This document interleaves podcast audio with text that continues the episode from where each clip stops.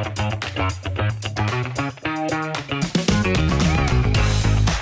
first quarter of the investing year is in the books. Motley Fool Money starts now.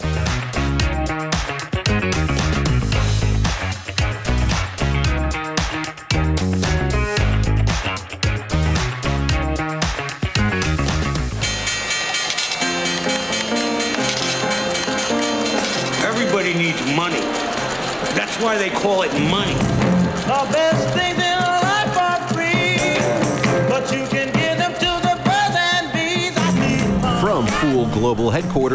This is Motley Fool Money. It's the Motley Fool Money Radio Show. I'm Chris Hill. Joining me in studio, Motley Fool senior analyst Matt Argersinger and Ron Gross. Good to see you both, gentlemen. How you doing, Chris? We got the latest headlines from Wall Street. Brad Stone from Bloomberg is our guest. And as always, we got a couple of stocks on our radar. But we begin with the big macro. The latest inflation data, the Personal Consumption Expenditures Price Index, say that three times. Yeah, fast, no Ron, thank you. Showed an increase of 0.3% in February. This is one more data point that the Federal Reserve is watching closely as they decide whether to raise interest rates again or not. This also coincided with the end of the first quarter of the year for investors. The Dow basically flat year to date, S&P 500 up around 7%, Nasdaq up around 17%, Ron. Coming into the year, if you told me that's where we'd be at this point, I think I would have been thrilled, but with all of the bank drama earlier this month, it doesn't seem as good as the numbers would indicate. Yeah, well, we can uh, get to the macro stuff in in a minute, but I want, yeah, I agree. I want to talk about about the markets and the performance because it does not feel to me like we're in any kind of a strong market, right? It's it, January was strong, February was weak, March we had a banking crisis. But yet, March then actually ended up kind of strong. It's been all over the place in terms of volatility, and I think rather than the, the the graph being up and to the right, we haven't felt that way, and that's perhaps why when I noticed that the Nasdaq was up, as you said, seventeen percent, I was like, "Wow!" Now, of course, tech was crushed last year. And so we we did get some sort of a rebound, but we're getting a rebound in a rising interest rate environment, which I wouldn't have necessarily predicted that. So you know, people may be feeling somewhat good about their investments, but I think they're still feeling very shaky about the economy. And as we discussed in previous shows, anything with the word contagion in it is really kind of on the dicey side and creates a, quite a bit of anxiety. I, I agree. I mean, it's been such a roller coaster. I mean, I feel like we've lived a year in this first quarter. I mean, you, you, inflation's been persistent. The Fed's been relentless. We've got recession, recession fears. We've had mass layoffs in the tech sector, which keep coming. Dis- and Disney's the latest, not really a tech company, but we've had the biggest bank failure since the global financial crisis, and of course, this regional banking crisis. And we've got these problems in the commercial real estate market that we should also talk about. But the fact that we're, we are where we are is pretty impressive. I mean, if you'd been an investor who'd sat on the beach since the beginning of the year and didn't check your phone, as, as you said, Ron and Chris, it's like, well, you're, you're feeling pretty good, but then you're not feeling good. but then you feel good again. Well, then you kind of feel good again. And, and the economic numbers are interesting. So we are seeing a slowdown in the economy. We are seeing inflation come down, but slowly. It's taken a while, and that's why I don't think we're done quite yet with interest rate increases. You know, predictions you're, you're bound to be wrong, but probably one more, then some stagnation, and then at some point declining interest rates, which I'm looking forward to. Um, but you know, what is what the Fed is trying to do is happening. It's just that job market is is still very strong. We need it to continue to be a little bit weaker. We did see that in the jobless numbers, but it's just taking some time. Maddie, I want to go back to the layoffs that you mentioned because this week we got two more tech companies based in Silicon Valley, Electronic Arts and Roku. They're both laying off 6% of their employees. They're downsizing their office space. And I understand the argument of people who say, well, the tech sector, that's not the whole economy. There's a, a much bigger part of the economy beyond the tech companies in Silicon Valley. And that's true. But when you look at Silicon Valley, it's hard for me with all of these announcements not to start thinking about the ripple effects, particularly when it comes to commercial real estate. No, that's exactly right. And you know, if, if you look at the, uh, the according to data from the San Francisco Chronicle, the current office vacancy rate, I was shocked when I saw this. The current office vacancy rate in downtown San Francisco is 29.4%. Wow. That in commercial real estate land is a depression. Um, it's eight times the vacancy rate uh, pre pandemic. And you can compare that to the New York City vacancy rate, which has also been hit pretty hard. It's at 16%. But either way, the point here is yeah, Silicon Valley's been hit extra hard, but there's a bigger story here about commercial real estate, especially office. Vacancy rates are way high. We, we're in this new era of work from home or hybrid work where no matter what, corporations just need less space. And the problem is, Silicon Valley Bank and others, it, it, it, was a little bit of a harbinger for what I think could be a pretty big problem with commercial real estate lending. If you look at the regional banks, according to some data, 80% of the lending uh, to the commercial real estate market comes from these regional banks ask any bank whether they're excited about refinancing an office building right now, especially with debt that's maturing in the in the next few years, and it gets really dicey. Well, that, and that could give the Fed some cover to, to slow interest rate increases qu- more quickly than they might have done otherwise. But it's it's hard to hope for that. It's hard, it's hard to hope for a shock to the economy such that the Fed can slow down. As I've said before, you know, choose your poison. Uh, hopefully, the the crisis won't be too bad, and the Fed will be able to lighten up relatively soon, and we can all move forward. So we're about to enter in the near term. Let's just call it a three week period where earnings season is in the past. The next earnings season is coming up, starting in about three weeks. Um, what I'll, I'll, start with you, Matt. What are you going to be watching over the next couple of weeks? And let's just, uh, you know, put aside the possibility of another bank story mm-hmm. coming forward and adding to the drama. What are you going to be watching to sort of give you an indication? Because it seems like part of what we've been talking about fits the narrative that we've been talking about for a few months now, which is the second half of 2023 appears to be set up for some positivity again, even keeping in mind what the market has done year to date, but over the next few weeks, what are you going to be watching? This is that period where I think companies, if they're if, if, if, there have been major changes to their business outlook, this is where guidance starts to come in. You know, a company will warn about their quarter, they'll try to get ahead of the news, and I've got a whole list of real estate investment trusts, by the way, that I'm looking for for guidance because I'm worried about, especially in the office spaces we've talked about, I'm worried about what that business looks like in terms of occupancy rates, uh, you know, net operating income. It's just it's it's getting dicey, and I think that could tell a bigger story about the overall economy. So that's kind of where I'm I'm watching. Ron, what are you going to be watching? Yeah, I was going to say guidance, and also I want to see what what margins look like because I want, especially with retailers, I want to understand what kind of discounting and promotional activity is happening,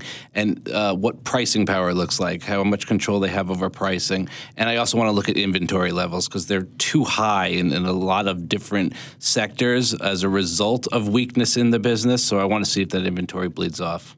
This week, Disney began the process of laying off 7,000 employees. Included in the group is the 50 people who make up Disney's entire division focused on the metaverse. It's being seen as another move by CEO Bob Iger to reverse decisions made by former CEO Bob Chapek.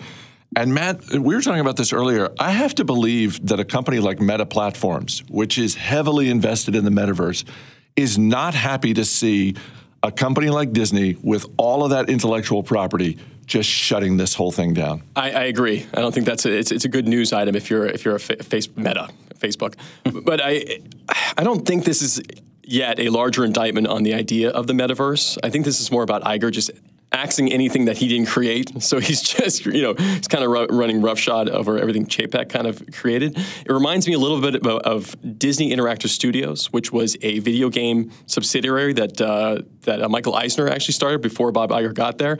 And Bob Iger ended up killing that too because it lost a ton of money. It could never really compete with the larger video game publishers. And they, Iger eventually said, you know, we're just better at licensing our IP to companies like Sony and Activision rather than trying to make our own games. So I, I think I don't think this is Disney shutting things off. I think I think they're saying let's wait for this market to mature. We're gonna if, if it's a viable media universe, we're gonna get our IP in front of it. And maybe this this Apple news coming down this year may, might catalyze the metaverse to the way that Disney could actually start getting involved. Yeah, I think the metaverse does kind of make sense for a company like Disney Oh, yeah. eventually, right? Oh, yeah. Uh, Chapek called it the next great storytelling frontier. I can see that. That that doesn't seem silly to me. And uh, again, connecting the physical and digital worlds, again, for a company like Disney, I think that makes sense. Interestingly, Iger is not necessarily a metaverse skeptic. I believe he sits on the board of a startup called Genies, which is a, a company that helps users create avatars, which eventually are, are going to be used in the metaverse. So maybe down the road we'll, we'll get back there. After the break, we've got the latest reminder that not every acquisition ends up working out. Stay right here. You're listening to Motley Fool Money.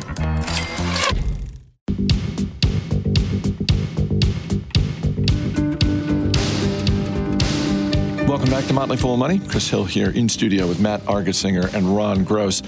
Three years ago, Lululemon made its first acquisition ever when it paid $500 million for Mirror, a virtual home fitness company. In December of 2020, on our year in review episode, Ron picked the Mirror acquisition as his choice for the dumbest investment of 2020, saying he was not a fan of the acquisition and comparing it to Under Armour buying MyFitnessPal for $475 million and selling it years later at a loss. This week, shares of Lululemon were up 15% after strong fourth quarter results. Ron, anything else in that fourth quarter report of interest? Well, I don't like to toot my own horn, Chris, but they uh, they did have an impairment of about 443 million dollars out of the 500. So just to review, they paid 500 million and they just wrote down, let's just call it 88% of it. That is what happened. Now, Nice call, Ron. nice call. Thank you. They're not abandoning um, the fitness the fitness market. They're going to pursue it in a non-hardware way with with a more app focused strategy, which probably makes sense. And and if they had done that in the first place, I wouldn't have had to be critical in the first place. But I do want to say that shouldn't take away from the strength of Lulu's business. Yes, that's a mistake. Okay, fine. But this has been a really wonderful business, a really wonderful stock. Um, and the numbers back up the fact that they are continuing to execute quite well. Uh, for the quarter, revenue up 30%. That's 29% in North America and 35% internationally. Comp sales up 27%. Direct to consumer up 37%. Uh, now, gross margins were down. We're still seeing some markdowns uh, that are necessary to clear some inventory out. But in general, um, you saw very nice control of expenses with operating margins actually up slightly, 50 basis points, not slightly, half a half a percent, um, and adjusted earnings as a result were up 30 percent. So they're continuing to get it done. They're doing a good job bringing inventories down. They're still high, but they're getting getting them down over time. Um, and they gave strong first quarter and full year guidance, trading at 30 times, a premium price, but a premium company as well. Walgreens' second quarter profits and revenue came in higher than Wall Street was expecting. CEO Roz Brewer highlighted the company's closing of its acquisition of Summit Health, saying Walgreens is now one of the largest players in primary care. Shares of Walgreens up more than 5% this week, Matt. Yeah, yeah, good results. And if you look at their core pharmacy business, the uh, same store pharmacy sales there were up almost 5%, really strong. And then if you look at the U.S. healthcare revenue, which is this Summit Health is joining on a pro forma basis up 30% uh, year over year. That's pretty strong. But my question is, you know, will the real Walgreens please stand up? I mean, th- because there's just been so many moving parts to this company. If you look at the the five billion majority investment they made in Village MD back in 2021, uh, majority investments in companies like Shields and CareCentrix. Then you've got the five billion Walgreens paid last fall to settle lawsuits, uh, you know, related to its distribution of opioids over the years. Then you've got the nine billion dollar purchase of Summit Health. I mean, this has all happened within the past two years, and you know the stock has is underperformed pretty starkly. It's it's down. It's lost about a third of, third of its value over the last five years. So I just I just think if you're an investor looking at Walgreens, you got to let the dust settle on all these major capital moves. Figure out you know how this U.S. healthcare revenue business is going to work. and then you can kind of decide if you want to invest in the stock. But to me, there's just too many moving parts right now. Yeah, it does seem like with all those acquisitions, uh, it's it, if you're looking at this, if you're the board of directors, you're saying to Roz Brewer, like, okay, Yeah. now let's put all of this stuff to work. Right. Let's just give it some time to bake, and then we can decide, you know, how, what, how to move forward. The struggles continue for RH. Fourth quarter profits and revenue came in lower than expected for the company formerly known as Restoration Hardware. Shares of RH up a bit this week, Ron, but the last year and a half has really been rough. Stock was at 700 and now we're around 238 ish. Um, Really been smacked. I don't want to hit a company necessarily only when it's down. For years, this was a wonderful investment, one of the best performing stocks, really, that we would talk about. Um, but they have fallen on hard times right now, and CEO Gary Friedman kind of went on a rant. I don't know how else to describe it on the conference call, blaming the Fed, inflation, interest rates, the banking crisis, all of those things for a decline in the luxury housing market. And that kind of might be true, but ranting is really never a great look for a CEO. Um, so a, a, little bit of restraint there, I think, would would have been uh, the better part of valor. But the business is quite weak, with revenue down 15%, gross margins down, operating margins down 960 basis points. That's 9.6 percentage points, which is really, really weak. Um, earnings down 14%, but if we adjust for some benefits, some income tax benefits, earnings were actually down 49%. Inventory way up as they're having trouble selling things in this environment. Um, so they're they're doing what they can. They're eliminating eliminating some jobs. They're trying to uh, achieve cost savings of about 50 million dollars annually guidance was weak. Um, you know, one thing that they always say, and I d- really don't like this, they say things like, the market opportunity is seven to ten trillion dollars, and if we only get one percent, Chris, that's a seventy billion to hundred billion dollar opportunity. I do not like to hear that kind of talk um, from management teams. Um, as, as, an investor, as an analyst, that that doesn't thrill me. Um, they'll they'll get back to business once the the market firms, um, but they are spread really thin with hospitality and housing and and galleries. They may want to stick a little bit more to their knitting. Shares of McCormick up nearly 15% this week after first quarter profits came in higher than expected. The spice maker also reaffirmed guidance for the full fiscal year. Matt, what stood out to you in McCormick's report? Well, it's it's the strength of their uh, flavor solution segment, which is their commercial food segment. You know that serves uh, you know restaurants and other major food uh, manufacturers. I, I, the beauty, I think, of McCormick is really you've got this great balance between the retail and consumer facing side, which makes up about sixty percent of sales, and this commercial business, which makes up about forty percent. So during the pandemic, as you know, people were at home, they cooked more, and people cooked you know, predominantly for the first time in their life. McCormick did really well with their consumer segment.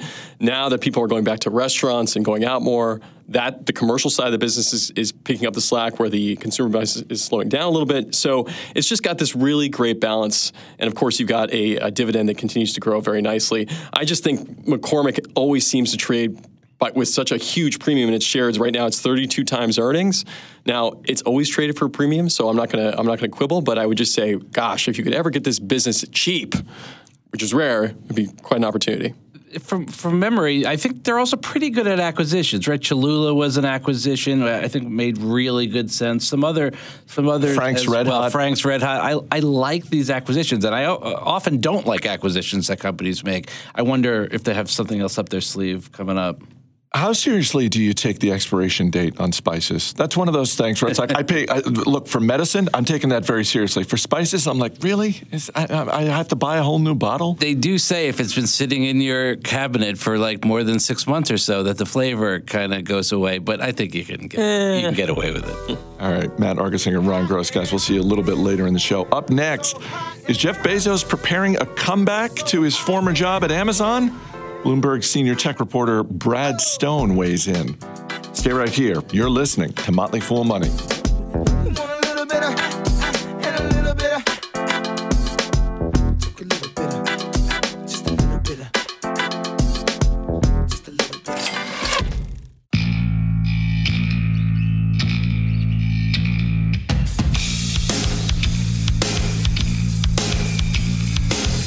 Welcome back to Motley Fool Money. I'm Chris Hill. Brad Stone is the head of global technology coverage for Bloomberg News. He is also the author of several best selling books, including Amazon Unbound, Jeff Bezos, and the Invention of a Global Empire.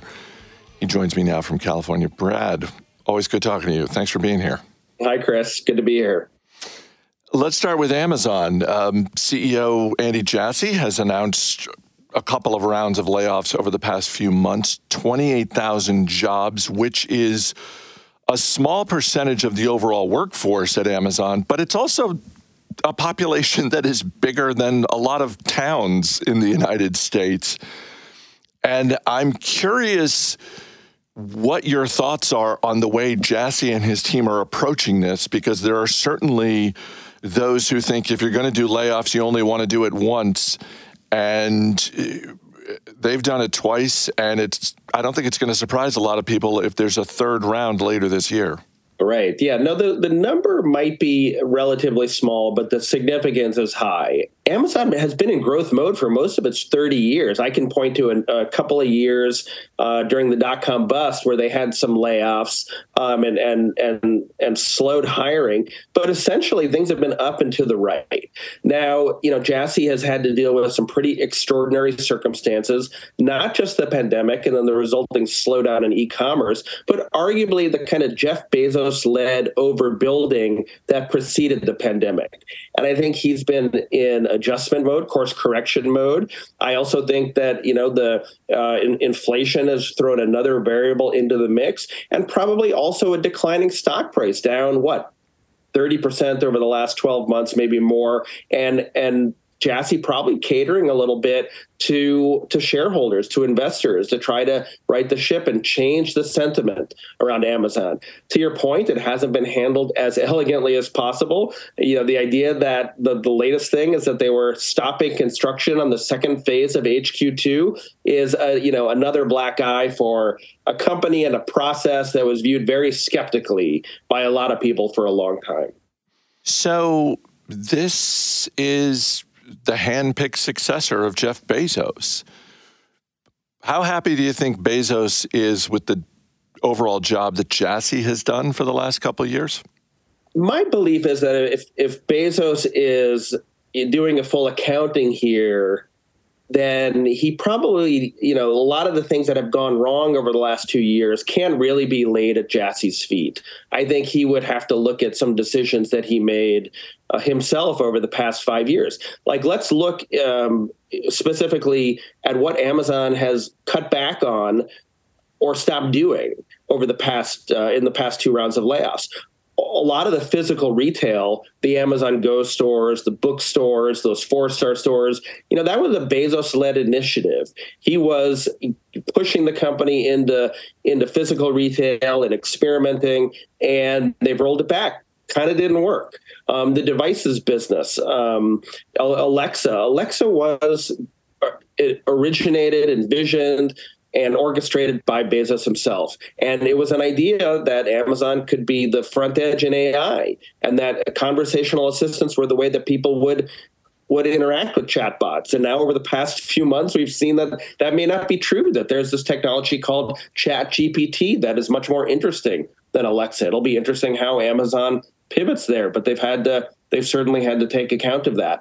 And then everything in the fulfillment centers, Amazon subleasing out space that it bought and didn't need. You know, that's a lot of so so I guess my answer is um, I, I, my guess is that Bezos isn't second guessing Jassy. Um, my my view is that he's probably not as involved, even as maybe Jassy and the other board members might have hoped. That Bezos has really moved on, and that this is firmly Andy Jassy's company.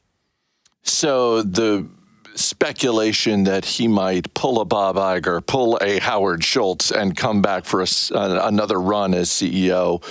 You're not betting on that. It's fanciful. Uh, he he has moved on. the The name of the yacht, the super yacht, Chris, you might remember. The yacht is called Koru, and it means re- reinvention.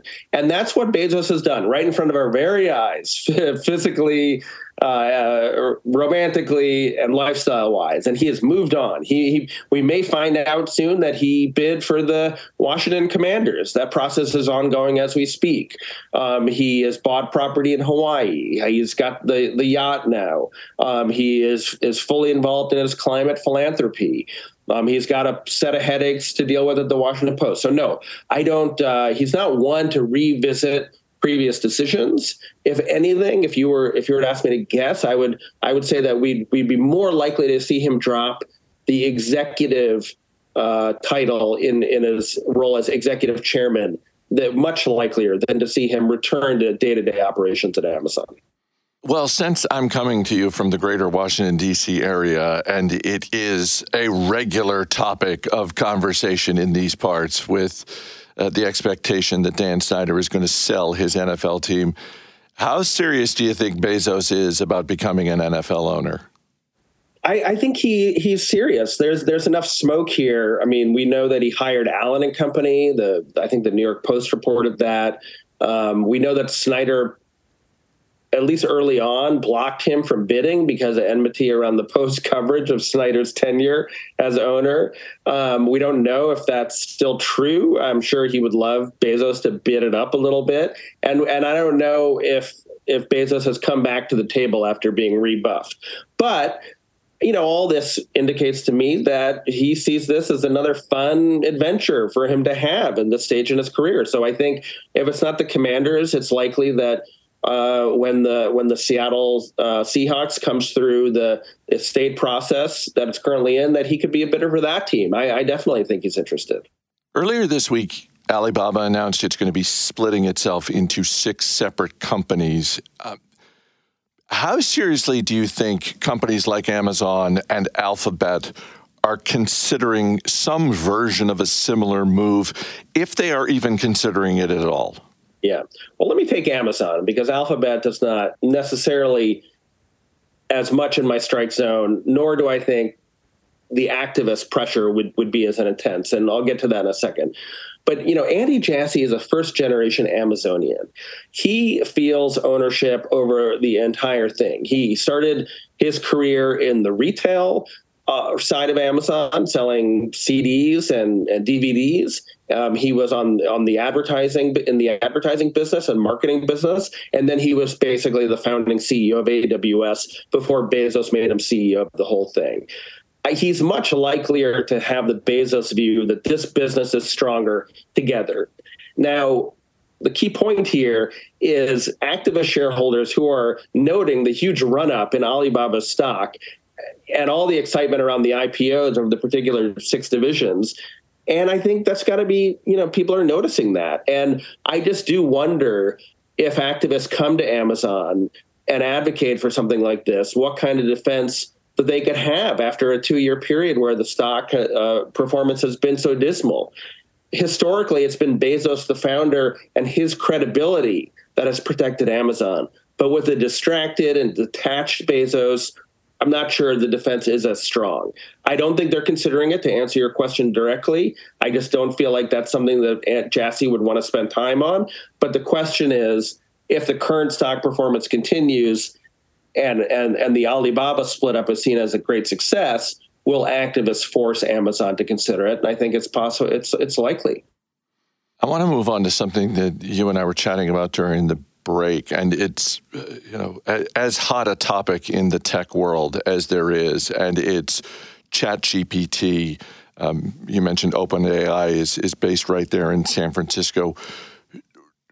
Where do you think all of this is going in the near term, the next six to twelve months? What are what are you hearing from people you talk to, and what are you going to be watching for in terms of business achievements or milestones to give you a sense of uh, what the next 12 months looks like for ChatGPT and AI in general? I don't apologize uh, by the fact that the emergence and popularity of ChatGPT and DALL-E before it took me by surprise. It took the industry by surprise. Google was taken by surprise. But you know, the the attention, uh, the the hype around it has been extraordinary. So I don't have a crystal ball. I think that very soon we're going to start to see a litany of competitive responses from the likes of Amazon uh, in terms of how you know AWS um, extends some of these capabilities to the to its customers, to developers. Google I/O is coming up in the spring. I think it's going to be wholly AI focused. This is Google's conference, and we're going to see a litany of uh, announcements, and we're going to see Sundar Pichai and, and maybe what could be almost considered a job saving campaign uh, because the critics are out for him now, talking about his personal you know view and philosophy on AI and why Google is set to you know to kind of recapture the lead. Arguably, it has the deepest bench, but OpenAI really did take it by surprise.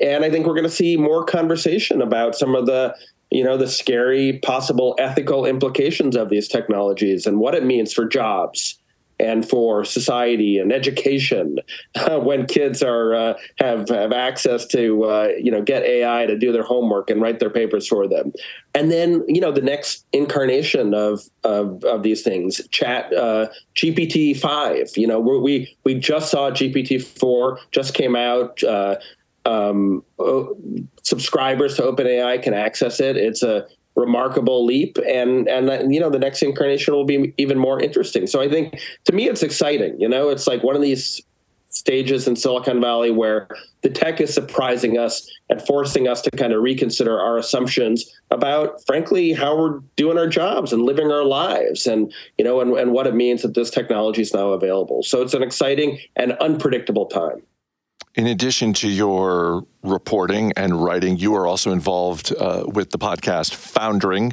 a show that takes a closer look at drama in the tech industry. Uh, tell me about the latest season. Oh yeah, thanks, Chris. I, I, appreciate the opportunity to talk about it. Um, we've now done four uh, seasons of Foundering. I did a season actually on Amazon, and that was season three. And and season four, we wanted to mix it up a little bit. Is the rise and fall of John McAfee, and he's you know the cybersecurity pioneer who almost invented the industry, um, you know, in the late '80s, early '90s, and then went I would say right off the edge into into the world of drug experimentation and violence and um, crypto scams. Uh, there was a presidential run in there. He was on the lam and then died under mysterious circumstances. So it's a wild story, and my colleagues did a great job with it. You can check out the Foundering podcast wherever you get your podcasts and pick up a copy of Amazon Unbound, Jeff Bezos and the Invention of a Global Empire. It is a great read and one of the best business books I've read over the last few years. Brad Stone, appreciate the time. Always great talking with you. Thank you, Chris. Appreciate it. Coming up after the break, Matt Argersinger and Ron Gross return. They got a couple of stocks on their radar, so stay right here. You're listening to Motley Fool Money.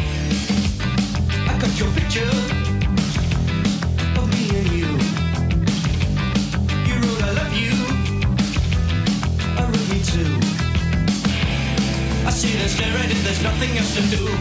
Oh, color. Your hair is brown. Your eyes are hazel. And as.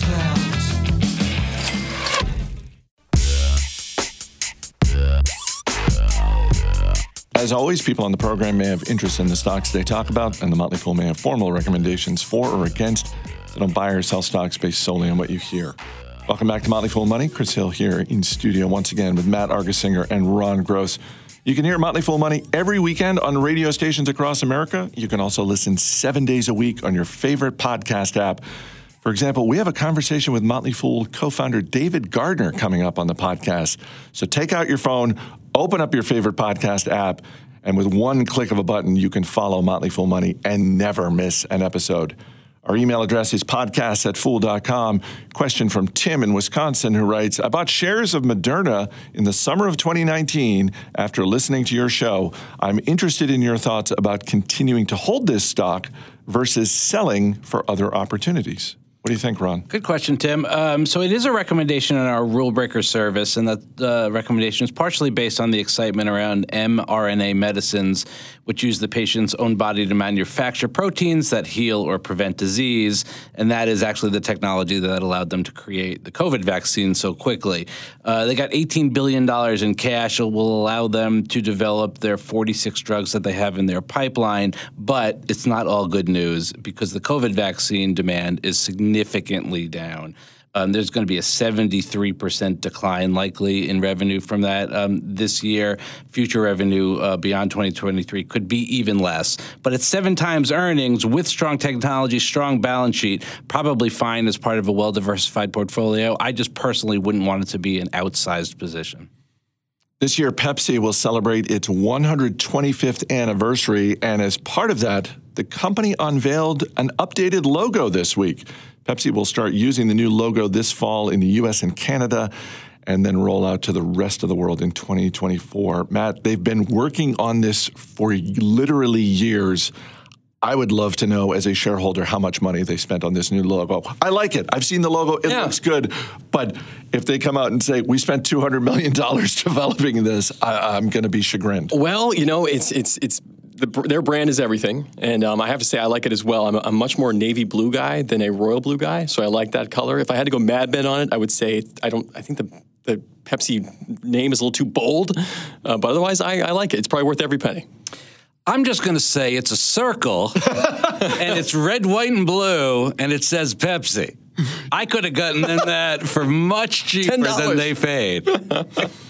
Next time Pepsi wants to update their logo, they should get in touch with Ron Gross. All right, let's get to the stocks on our radar. Our man behind the glass, Dan Boyd, is going to hit you with a question. Matt Argersinger, you're up first. What are you looking at this week? All right, I'm going with EPR Properties. The ticker is EPR. Uh, it's a real estate investment trust that focuses on experiential properties. So you got resorts, restaurants, bowling alleys. Top Golf is a major tenant, places where people go to enjoy fun experiences.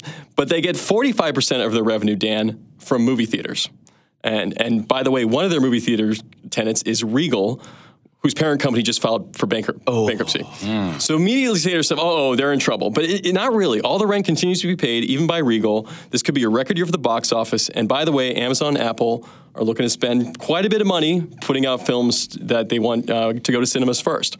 So if you're an investor who can tolerate some risk, Dan, EPR's dividend yield is almost 9%. Well covered by the company's operating cash flows, balance sheet's in decent shape, and the other parts of the business, non-theater parts, are doing just fine. Dan, question about EPR properties? Matt, I want you to guess the last, the year, the last time I was in a movie theater. 2019. You're correct. And what movie did I see, Matt? Oh my gosh. Oh, I saw Cats, and it was terrible. Oh my God, I would have never guessed that. wow. You must have had that theater to yourself. it was like a Saturday afternoon. It was empty. It was it was Boyd. it was great and also terrible because the movie is real bad. Ron Gross, what are you looking at this week? I'm looking at Wesco International, WCC, originally formed in 1922 as the in house distribution arm of Westinghouse Electric. You remember Westinghouse? Oh, yeah. Uh, leading provider of business to business distribution, logistics services, and supply chain solutions.